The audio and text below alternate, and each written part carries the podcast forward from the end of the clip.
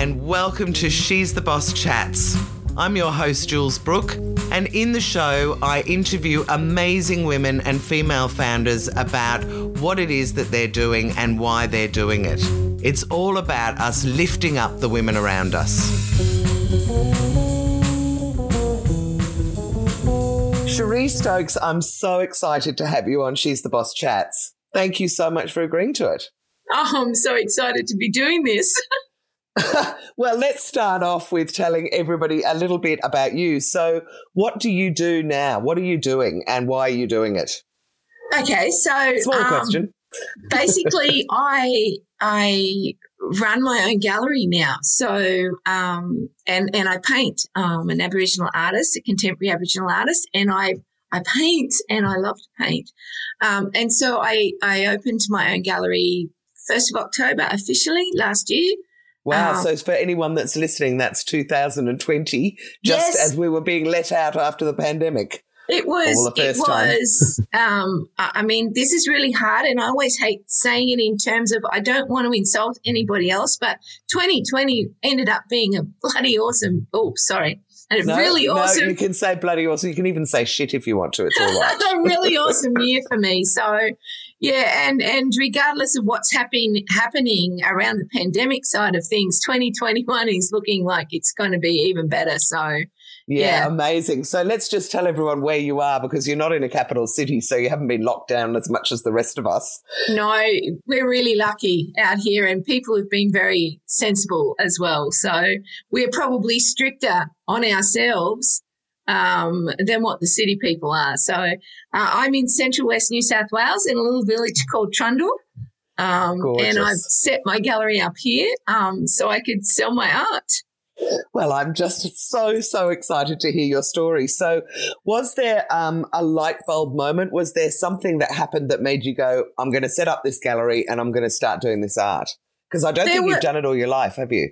No, no, no, no, I haven't. So um, there there were two things. There were two things that happened. So in two thousand nineteen, for the month of July, I got to be uh, the resident artist in the Wintjiri Gallery at Ayers Rock Resort. And wow. I had a lot of people. It was so funny. I went all the way up there to meet my neighbours. It was really cool. But I had all these people, especially travellers, the ones that travel around all the time, saying, you know, can we have a card? Where are you? We'd love to come and see you at your studio. And where I was living, the cottage I had, It, it wasn't a doable thing. It's physically not doable for a lot of those travellers to be able to drive their vehicles into where I was, um, but also because uh, it was private property that I didn't own.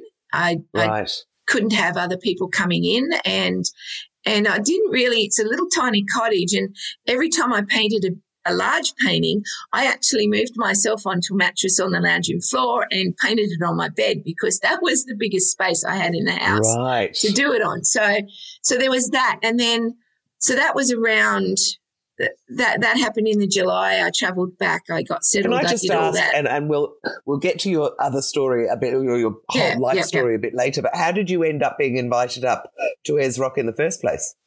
Oh, okay. Well, um, Uh, a family member slash friend yeah. um, took her girls up there two thousand eighteen for a holiday and was talking to me when she came back and saying how um, she was going to let Uncle Eddie know they run a, a program where they have artists come in and be resident ah. artists. And I said, and what about me, girl? And she went, oh, I forgot about you. Anyway, she just told me the name and I started emailing and I just kept emailing. Oh, and my email, I, I put on it who I was, what I was, put my website, et cetera. And it just kept getting passed through people until the manager of the gallery up there uh, ended up with it and contacted me and said, oh, I absolutely love your art. I think it would go really well up here and we'd love to invite you to come up. Um, then she was saying, oh, it takes about two years. We're booked up ahead two years. She said, but I really want you here. Leave it with me. And she got back to me and said, we've booked you in for like six months later. Wow. Um, and put you Amazing. in. So yeah, it was it was pretty cool. So oh, well, it is, but it's also pretty cool that you didn't give up, which I love, love, love about you. So anyway, I interrupted you. You were talking about your little oh, cottage and so, having to paint so, on your bed. Yeah. So the first thing was that up at Uluru, I had all these people wanting to come, and yep. and I also learnt at Uluru that when people can physically be in front of my art and touch it, because it's meant to be touched, um, that they bought it. They fell in love right. with it and they bought it. Um, so so I, I knew, you know, I need a place where people can do that. And then um, so a couple of months later in the January, I was babysitting my daughter's house, who lives out of Trundle here. And for some reason, um, a couple of buildings for sale in the local area Um, that were, would be suitable for a gallery slash, you know, workshop sort of area came up, and I thought, why? I've not been searching for anything, so why would those ads turn up on my, my page? And I went, the universe is at work here. Yeah, that's so what I, I would thought, have thought too. okay, I'm I'm going to um, follow up on these. So I started following up, and and they, like, each one I followed up was falling through, and in the end, I said, okay, if I'm meant to come back to here to have my gallery, then something will happen to cause that to, you know, happen. Yep. If I'm meant to stay at the cottage and something happens over there, that will happen. And I just, I'm really good at that. I just do those things, leave it out there. And then every opportunity that comes up in front of me, I just follow it through. And of course, I ended up here. So amazing. So, yeah. So that's what happened. Right. Okay. So your, I want to hear your story. I am dying to hear your story, actually. So let, can we go back to, I don't know, you as a little girl? Tell me your life story. Oh, God. Well, I grew up, I grew up, I guess, with a mother who, um, uh, a mother who taught me a few things, which it took me a long time to realise we're actually really good value. So one right. thing she taught us was that there's always other people worse off than us. So when, when I mean, the other thing I've learnt too is to accept the fact that I grew up in a pretty dysfunctional household, um, right. and that's a fact. You know, yep. uh, it's not something I complain about or whinge about or, or cry about. It's just, it is a fact. It was pretty dysfunctional. My dad, because of what had happened to him, he, he was an alcoholic. So probably at least once a month he went on a bender, which entailed us hanging outside the pub, the local pub, him getting in fights, you know, us often oh. getting in the car and following people as they went home so he could finish a fight. Um, oh, my God. Like, yeah, really no, it was the fighting it was, spirit. It was what what did happen to him? Was he one of the Stolen Generation or yes, was it my, something my dad else? And um, my dad and his brother were taken when they were about seven or eight. Oh. Um, we, we don't know lots. We just know bits, and I only found out little bits years later, I guess, right. when my dad was watching a program and I came home and he got quite embarrassed because he was crying. And so he got really embarrassed, and sort of to cover that, he got a bit angry and said, well, this is, you know, this is what this happened. What happened. Um, right. But only told me a little bit. The little bit was that him and his brother were taken. They were put in the Brisbane jail or a, a jail in Brisbane for a couple of nights. The nuns came and got them. He had no idea what happened to his brother after that. He oh, was sent out to Central Queensland somewhere onto a property where he was basically treated like a dog. A he was put out in a yeah back shed. Gosh. Basically lived on gruel sort of things, from what I understand. Um, he oh, didn't really sure. talk about what they did on a day-to-day basis to him, but you can imagine from all the yeah. stories. Um, um, and he was an alcoholic by the time he was sixteen. Yeah.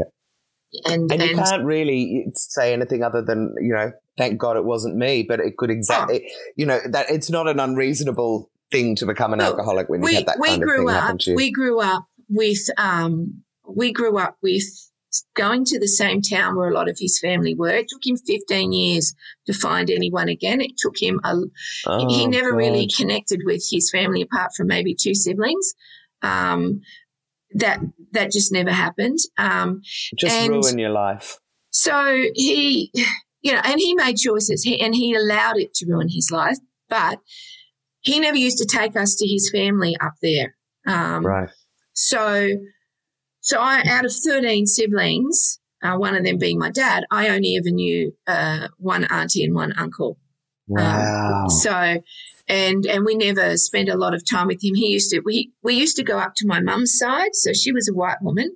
We used to go up to her side. Her grandmother was up there, and he would go, sometimes taking mum, sometimes not, and go and visit his family, but we I'd wouldn't be able to go.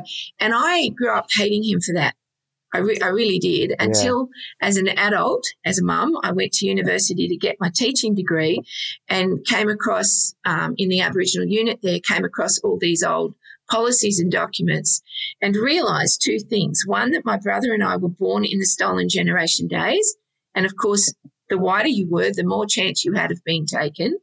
Right. So so we were born in a time where we could have been taken also, uh, which would have made a third generation of stolen children then, because my grandmother oh. was as well. Um, and your dad and the other thing was that, that until the day, the end of the, the year, the day I left year ten, yeah. my education, that if somebody in that school, teacher, principal, parent, whatever, found out I was Aboriginal and wanted me not to be there, that all they had to do was tell the principal. The principal would have said, uh, go home and don't come back. So with wow. no explanation, I could have had my schooling stopped at any time up oh. until then. And that just blew me away. That was nineteen seventy-seven. Yeah, it's hard, right? It's hard to believe that that was law. That was like government kind of dictating that kind yeah, of stuff. Yeah. So it was, it was, yes, it was pretty, pretty amazing. So, yeah, so I had a lot of angst towards my dad for a long time, plus plus the fact of what happened because of his um, alcoholism and things like that. Yeah, but yeah. having said that, they ended up buying a house. My dad always worked. He always worked. The one thing I knew that he valued was me topping my class through school. Great. That was a big thing for him. Apart from that, I didn't feel like he valued me at all. Um, right. I felt like my brother was was the one. He was older. But, you know, um, and it's been interesting because talking to him, we both had the opposite sort of view, you know. But, um, but yeah, so I, I knew he valued the education side of it. Um, he got worse as he got older. Mum ended up leaving him. Well, he was quite violent. Um, as a teenager, when my brother left home early, he joined the Navy at fifteen to get away. Um, yeah. Because as teenagers, my dad would still give us a hiding. Um, right. And, and did that and leave you brother, on your own with your mum and dad? Yeah. So he left me alone. And my mum, they were working. We'd moved by then from Coola. We'd grown most of our life up around Coola. Um, we'd moved down near Maitland. And yep. so they were working at the uh, Brad Mills. It was like a, yeah, linen factory type thing. Um, and she used to do the dog, what, the night shift. Right. And so she'd leave to go and he would come home and then he would start drinking and oh. then I would end up getting flogged all the time. And then I'd tell mum when he came home, but then she'd say, show me the bruises, which ironic, I found really ironic actually, because she knew herself that my dad was an expert at hitting you where they weren't going to show. Um, but anyway, so I escaped as soon as I could. Um, How old were you? sixteen. Wow. And, and I, I left home, I left the state, I left with I left with a suitcase that I'd been given for my Christmas present, twenty dollars cash my mother put in there, um, and they paid for my ticket to Queensland. And oh, and I went to Queensland. Oh, my God, Cherie, at sixteen. I, I know. At the time it was it was just I I used to be so um, if my dad said you can't, I did. Right. You know, it, it had, I'd gone from being a really, we were raised up, don't speak until spoken to, children are meant to be seen and not heard, all that yep. sort of stuff. And, and as a teenager, I learnt to become defiant because it was the only way I could stop the violence. Um, yeah. Uh, sort of, yeah, um, which wow. at that stage, by the time I left, had become certainly a weekly occurrence, if not a daily occurrence, you know. So it it's was- amazing to see how positive and cheerful you are because it, you know, it turns people either way. You could have been, you know, like your dad, and this could have absolutely destroyed you. But look what it did. It just put fire in your belly, and you, you just, I could tell, went, I, no, I I'm was, not doing that. I was, I was quite self-destructive. I was thirteen the first right. time. Oh, I've got to plug in my battery. Um, I was thirteen. The first time I tried to kill myself, like properly oh tried God, to kill Cherie. myself. I was probably, looking back, I was probably nine or ten.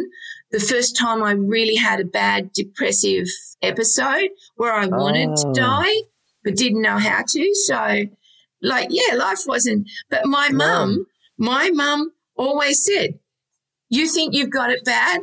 And she always had an example of somebody we knew to say, look at these kids. So growing up around Coola, when we would go, Dad would go on those benders about once a month when he got paid, she was able to point to another family there that we went to school with whose dad was at the club every weekend. Yeah. You know, like, and, and there was. And I, but I still did a lot of things that were quite self-destructive. I've, I've done a lot of growing in my life um, to get to where I am. I, I say um, I say that I won't change anything, even though things that have happened to my kids, et cetera, I'd probably like to, we all would as parents, we'd like to stop bad things for them. But having said that, even having to deal with those things have all made me who I am. That's so, right. So I don't want to in those terms, because if I didn't, I might have been a terrible person. And, yeah, it's it's. I got to fifty and it was the most awesome age. I celebrated it really well. Everybody else is going, oh, my God, I'm fifty. And I'm going, yes, I'm fifty, you know, like I – I made it. Well, I did. I ended up – I got pregnant very young because – Yeah, um, so let's go back. Let's go back. So you uh, all right. you left school at six, uh, left home at sixteen. I left home with, at sixteen and I went up to Queensland. What did you do? How did I went you up to survive? Queensland basically to be with a boy that I'd met – six months before when we'd gone up for holidays or something. Okay. Um, and so he was my first proper boyfriend, I guess, um, and I went up to be with him and um, uh, I ended up pregnant and I ended up having a miscarriage uh, because of something oh. I tried to do. So, um, yeah, and, and he ended up uh, being very violent. So I had grown up swearing to God that no man was ever going to do to me what my dad did to my mum, all right? It yep. was never going to happen. I was, as young people we are, we're so black and white, aren't we? Yep. We pass judgment on other people all the time. You know, I will never do that. And and fell and in love with this, this young man who very slowly introduced violence into the relationship. And the one thing that I, I've always kept in my head is, There was, so I ended up, I stayed with my auntie and my cousins for a little bit, but then she said, you know, you've got to get a job. You can't, yep. there was no such thing as Centrelink back then. So, you know, you've got to get a job. So I ended up over, I was moved to Dirranbandi. I was, ended up in Saint George, living at the C W A Hostel and getting a job in a local cafe. And, of course, right. that was to be near this person um, who lived across the road with his brother. Um, and... I ended up with a job at one of the pubs. So I was working in this new restaurant that opened up and he ended up booking a room there so that he was an apprentice mechanic. And lunchtimes he would uh, come home and have a sleep and he'd say to me, come up and wake me up, you know, in an hour or half an hour, whatever. And one day I did that. I went up to wake him up. And as he woke up, so I reached out to sort of shake him. And as he woke up, he woke up with his fist and just, he literally sent me flying across the room, okay, like literally. Gosh. I just – and I crawled back to him on my hands and knees. I crawled back to that bed crying and apologising. Oh, stop. The things I we did. do when we and when we I, don't know. I ended up I ended up in, in – so one of his best mates um, or two of his best mates used to work together. They had a reputation around that town. They used to like to get the young girls and take them for drives and rape them. Oh, God. Okay. And one night he ended up taking me for a drive. I got in an argument with my boyfriend and and he said, oh, come for a drive, you know. And me, I, tr- I trust, I still do. I trust everybody, okay. So I did. And he ended up holding a gun to my head. Um, oh. I ended up crying out for my brother. I don't know why, but I just remember crying out for my brother. And for some reason, he never followed through. And when I got back to the hostel, there was a young police officer that liked the lady that ran it. So he was there and I walked in in tears and said, what happened? So they convinced me to charge him. yeah. uh, the town actually turned against me because wow. I was charging one of their boys. Yeah. Right? So I got sent home. The judge the judge actually uh. sent me home, and I had to go back to my mum and dad. So that's the only way, though. I would have still been there with that, that my boyfriend. That they sent me home, and after three months I was out of it and got over him and suddenly thought, what the hell were you doing? Yeah. What were you doing? So that day in the pub where I called back to him, yeah, yeah, I've kept that in my head as my guideline. But what it taught me was you can't judge anybody. You cannot judge anybody because I was so determined and I still ended up in that. And when you're yeah. in that sort of a relationship, so I still hear people say, why doesn't she just leave? Uh-huh. You know, why doesn't she just leave? Easy. Excuse me? I'll tell you why she can't just leave. You know, so, yeah, and so I quietly myself, I guess, for the rest of my life have been an advocate. If I, living in places like Wilcannia when I was teaching yeah. and I had a job out there um, and I had a few other jobs in the territory and communities, but when I would hear women screaming for help and their bloke is getting stuck into them, I would not only put myself right there, my gate, they would come to know that my gate is always open to them and they could come oh, in to me and I would call the police and I would stand up to their blokes and tell them I'm calling the police right now. And the blokes learnt if they wanted to have a go at their woman, they they carted them a long way away because I – my ex-husband oh, used to God. say to me all the time, stay out of it, it's none of your business, and which is a good reason why he's my ex. And I would go, I would go, you know, no, I won't. I'm oh, not going to. Oh, my God, you're making you me know? feel all teary now. No, don't do that. Don't. No, but I, it's, I mean, you're so strong, really, when, when you've had when you had so many things thrown at you. Anyway, keep keep telling me the story. So when you left him so and ended I, up back I, at your parents. I ended up back down around Greta, Frankston area there, um, met up with my next door neighbour who was about seven, eight years older than me um, and said to him, uh, I want to have a baby. This is so at sixteen. Went, how old are you then? eighteen. Uh, I was seventeen, I think, when I got pregnant. Oh, I, wow. I was just gone eighteen when I gave birth. Um, wow, Cherie. So, so yeah, so he was like any typical young bloke. He's like, yeah, no worries. Um, didn't really plan on hanging around, but, of course, both our families got involved and went, oh, you've, you know, blah, blah, blah. My dad said to me, and he never accepted my granddaughter for a lot of years, um, uh, his granddaughter, um, because he said that – and my dad, it just used to blow my mind. He said, you're not married, you're not married. So she's not my granddaughter. And I'm going, but I'm your daughter. It's a bloodline oh here, right? Yeah. How can you? Yeah. So so he went, I think, no, she was probably eleven months old when he finally sort of, yeah, she was probably eleven enough. months old. He find, But then he did a turnaround. He went from not accepting her as his granddaughter and not wanting anything to do with her to then wanting to take her and raise her, trying to convince my mother oh, they needed to take her off me. God, Cherie. Right? And my mummy's saying, um, you might not like what she does and, and all the rest of it, but that baby is immaculate all the time. Her, you know, like she She's looks after, after that baby. There's no way anyone's going to take that baby off her. Plus, my mum never wanted us. Right.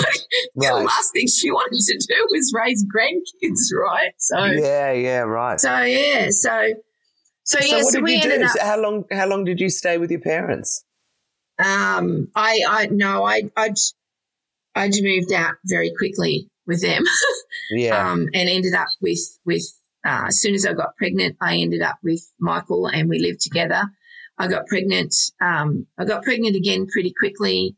And thought, I can't do this. Um, my baby was teething. I used to get morning sickness really badly.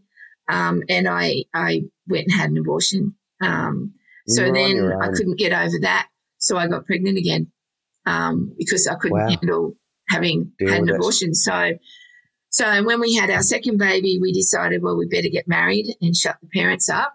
Um, I didn't really want to, and I probably shouldn't have, but, you know, hindsight. So we ended up married. We ended up with four children. I had four children by the time I was twenty-four. We ended Oof. up living out, uh, we'd moved up near Bingara, um, up north of New South Wales. Right. Um, he was not a physically abusive man, but um, when I finally, we constantly broke up. Um, we, we were always splitting up and getting back and splitting up and getting back.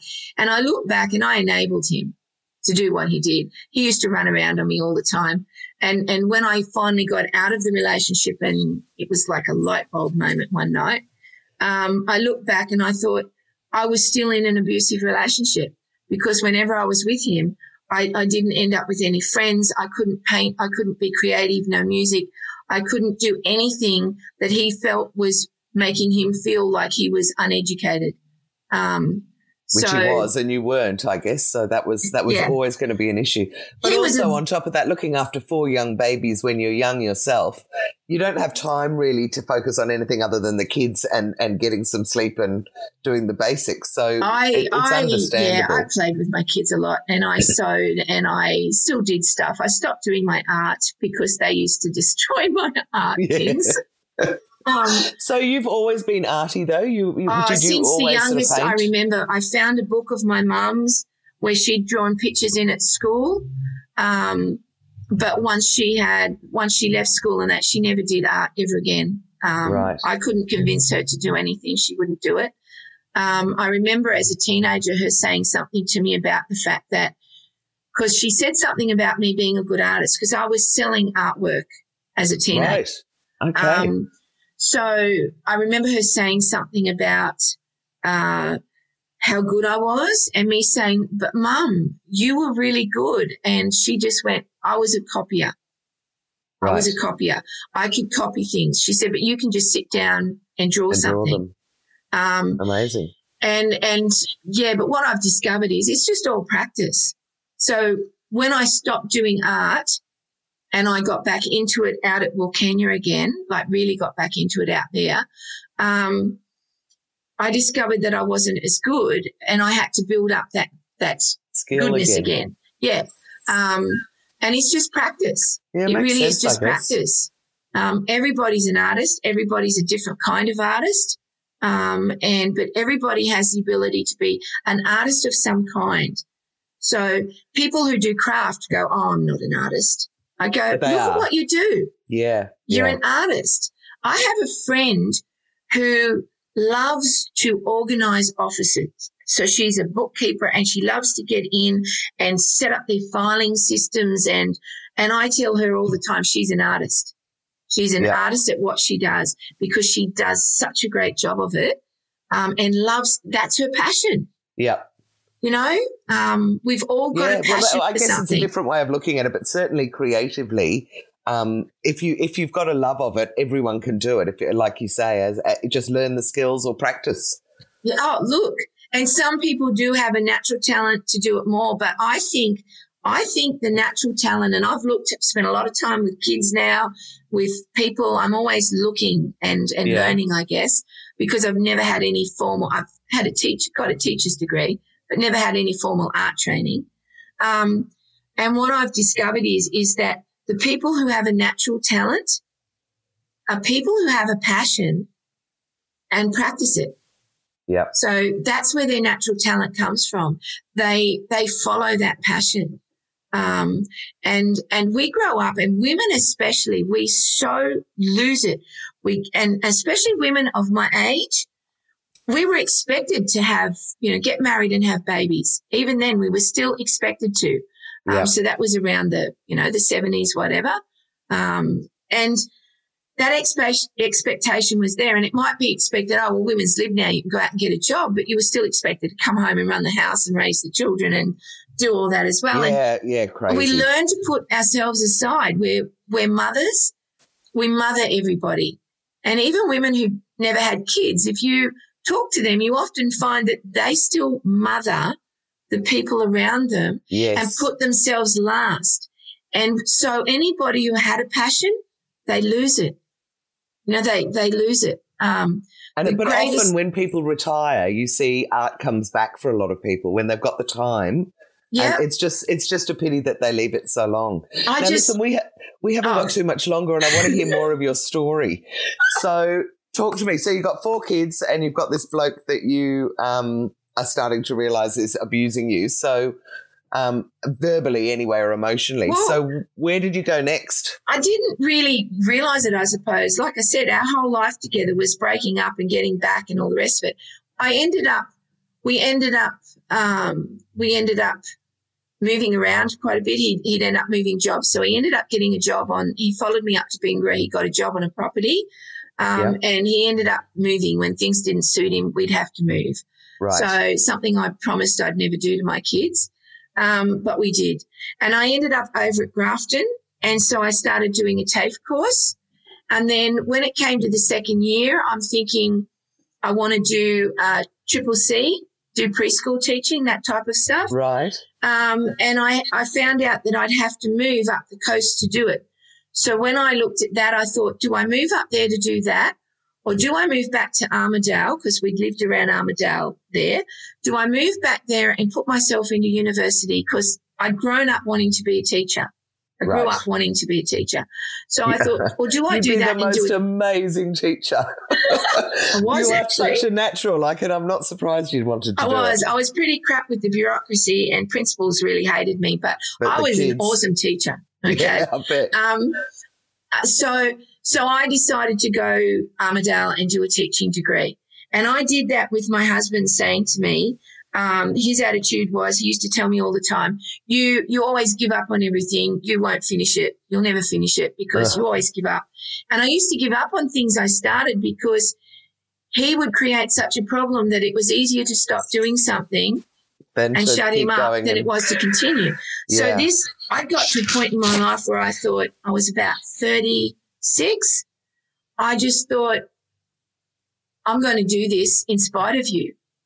You know, I, and that was the attitude I went to university with. I'm going to do this in spite of you. So the end of the first year, even having two children still living with me, and I was homeschooling them, um, my older two daughters both ended up, um, well, the first one ended up having a baby first. So that all happened in that first year.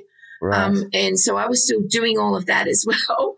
And I ended up with a letter from the dean um, congratulating me on my passes and everything. So, oh, amazing. Oh, yeah, God, you are pretty, such an inspiration. It was a boost. Well, it was what I needed yeah. to finish.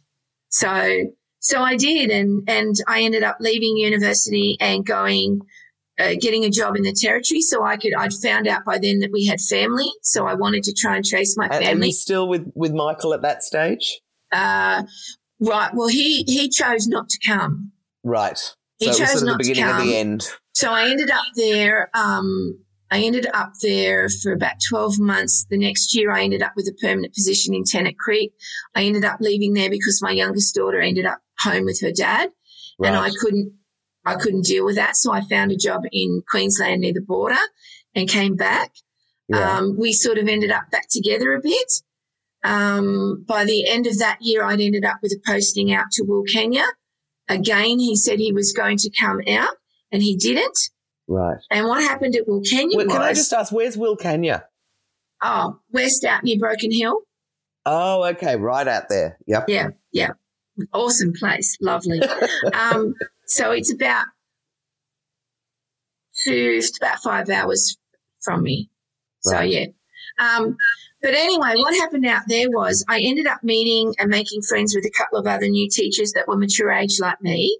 Um, I ended up with a social network, and I ended up, because I had the high school special ed boys, I brought art and music into the classroom for them. So I ended up back in my art, okay? Yay. So I had all these loves back in my life. He ended up coming over after the end of first term and discovered that there was a, a man there who actually had an interest in me. Right. And he decided, Uh-oh. you know, he really had this attitude of, you know, I don't want you, but nobody else can have you. So, and he yeah. played that game before where he did the crying around, and And I didn't want to give in, but then my kids, who'd always supported me in not being with him, suddenly said, oh, you know, because he was crying to them. You know, they're like seeing this side of it. So I took him back.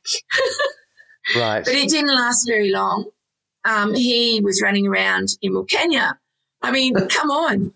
It's, You're not it's, allowed to, but he is. It's five blocks. It's five blocks wide, you know, like I'm yeah. not going to know what's going on. And, and I had all the support of the community there saying, you know, and so in the end, um, in the end, I just, I, I, I'd sort of given him an ultimatum and he just thought, stuff it, she won't. And, and so he just went ahead and did whatever it was anyway. And I packed his bags and told one of my daughters to come and get him and take him away. And when he tried to play up a bit, that was my light bulb moment. I just, I remember getting up at daylight one morning with him outside the, the fence, calling out and sort of saying, you know, blah, blah, blah. And I remember standing there and saying to him, if I never meet another man, if I am never with anybody else for the rest of my life, I still never want anything want to, to do with you, right? Wow. That was it. And yep.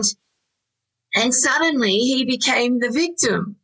Um, he started running me if down. See, and, if, if anyone could see me, I'm sitting here rolling my eyes, this bloody victim that you've given fifty million chances to. Look, and, and but he did. He played the victim and it took the kids who actually stood up to him and said, Dad, you're the one who ran around on her. You're the one who treated her like crap. How can you talk about her as though you're the one who's been badly done by? But, of course, what I did was I took away his power. I had yeah. enabled him for years to do what he wanted, and I always took him back. So, in a way, he was right to say, you know, I'm the bad person because I did. I totally left him rudderless in his life. But I'm not not uh, sad I did that. And I I understood this light bulb moment that happened. It really was a light bulb moment. And I realized that I did not love him. I felt sorry for him. Um, yeah. But karma's a bitch. Karma's a bitch. And even now he's a very unhappy man and I don't have anybody in my life. I haven't had anybody for quite a few years now. Um, and I'm happier than I've ever been. Yeah, you know? Well, certainly you come across as an incredibly cheerful and happy woman, that's for sure. And just, with all of that background, um, it, it's amazing. So tell me, after he left and you were in Wilcannia, um, oh, no, you'd moved, I can't even remember where you were, but after Kenya. He left, what did you do then? I um, I ended up still staying there and working for a while. I had another teacher came to the school who um, I didn't end up staying with, but I ended up going out with for the time, rest of my time there. And he was an amazing man and he taught me to value myself. Um, right. And I look back and it never would have succeeded because he had his own issues and he suffered from anxiety, which I didn't know about at that stage. Yeah. Um, I suffered depression, but yeah, so, and so he was my turning point. And and I ended up I ended up moving because I needed to move away from Michael because he yeah. just kept trying to create such an issue in our life. Um, so yeah, so I ended up moving away. I I had taken on when I first went to Wilcannia, I had taken on the care of a grandchild. Um, my yeah. daughter had a baby and didn't want to have an abortion or anything, but didn't want to adopt this baby elsewhere. Had two children she already struggled with, and I had already raised my eldest granddaughter for a few years and then her mum came in and just took her. So that was pretty devastating. Um, yeah. And so I, I mean, looking back, this child uh, and knowing her as I know her now, she deliberately got pregnant because right. she wanted to be the good daughter. And I didn't want another baby, but in the end agreed to take her on because I'd raised her sisters, you know, so. Yeah. So anyway, so my journey with Willa began. Um, And so we ended up moving away and, yeah, it was sort of, you know, I I I still had this attitude of I need a man to be worthwhile. So right. I was in and out of relationships for quite a few years, um, then ended up out of one for a couple of years and thought, you know, I've done all this discovered personal development, um, really all this great stuff. Then I ended up taking on the care of the rest of Willa's siblings, which was five more children by oh that stage. Oh, my goody. Um, how old are you at this stage? In your this forties? Was at the start of two thousand ten, so I was forty-nine, or I turned forty-nine that wow. year. And you had five young kids. What ages? Uh, eighteen months, about eighteen months was oh. the youngest, up to eleven at when I wow. first got them, and Willa wow. was in the middle there. Yeah. Um, and it ended up having to go to court because they started telling me the sort of life they'd been leading. Um, my daughter has major issues, um, and she was the most violent and worst thing in their life, but she also allowed a heap of they, – they make movies about what happened to my grandchildren. So so I ended up in a six-year court battle for custody. Yeah. Um, wow, you would have thought that they'd just go, yep, have have them. Get, oh. Take them away from that terrible situation. I have no uh, no doubt. I have no, what happened was she gave them over to start with, but then they started telling me things and she realised they were letting the cat out of the bag. Uh, but then she also needed money and she needed them back, right? Oh, they were her income. Yeah, because... So um, I tried getting into rehab and everything. What I know now is none of that would have helped her because she has her, her major issue is a personality disorder, and the only way to treat that is you yourself. You yep, there's no medication, right. There's no anything to do.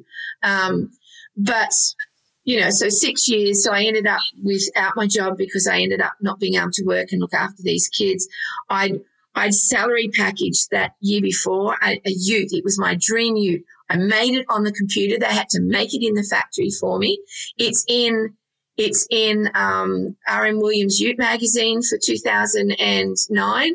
Yeah, um, two thousand yeah two thousand nine because I won a Ute muster up at a, a Ute design award. oh, well, no, it was I, I won a Ute muster uh, at at um uh, oh, I can't think of it up the top of the hill from Cairns. Um, God, I don't know, Cape True. I can't think of the name. But anyway, so I, I wanted a show, won a Ute muster, so that was pretty awesome. Um, and, and, um, but yes, but I ended up losing my Ute because it was salary packaged. And once I gave up my job, then I didn't have an income to continue the payments. Uh, and plus, a Ute and six kids just don't go together. Even though my little grandson used to say, can we just go up to, you know, go out to the river? Um, it's like, babe, we can't. I fit two in the ute. And he's like, yeah. well, just put us in the back and put the cover over. And, yeah, put us in I'm the back like, and don't tell anyone. I said, we were at Cobar at the time. I said, this is a small town. The coppers know me, okay? They're going to go, okay, so you're leaving town with one child. Where have you left the rest? Okay. That's right. That's right. Amazing. Yes. And okay, well, look, we're going to have to wind it up, but I, God, I could talk to you for hours and hours and hours and hours. What a story, Cherie, and you're such a beautiful artist, and I know that all the women in the She's the Boss group love all your work. So for anybody that's listening, how can they see your work and how can they find out what else it is that you're doing? Okay, well, if they if they Google um, Cherie Stokes, it usually comes up with things, but Uh, my my business name is Original Art by Cherie. Um, .com.au? Uh, just dot .com for dot my com. website. Um, and if you Google that, it'll bring up my Instagram and my Facebook because, of course, all of them are under the same thing. Original um, Art And feel by free Cherie. To go and follow me and like me and do all those wonderful things that, that social media loves. um, but, yeah, certainly go and check out my art. But also come here to the gallery. Um, it's Nuremberg Barang Gallery at Trundle in Central West New South Wales. You can find me on Visit New South Wales and you can find me on TripAdvisor. And um, you really need to come because my artwork is full of healing dots and you need to touch it. People need to touch it. So Um, it's oh my God, if there's one thing I do, I'm going to make my, that trip up there at some stage to go and touch all your art. But thank you so much for, for being so open and so honest and sharing that incredible story with me, Cherie. Can I say one, just one little last thing? Of okay? course you can. It's a message to anybody who's listening. Um, I have had a lot of crap happen in my life. I've had even more horrifying things happen to my grandchildren, to my children, et cetera.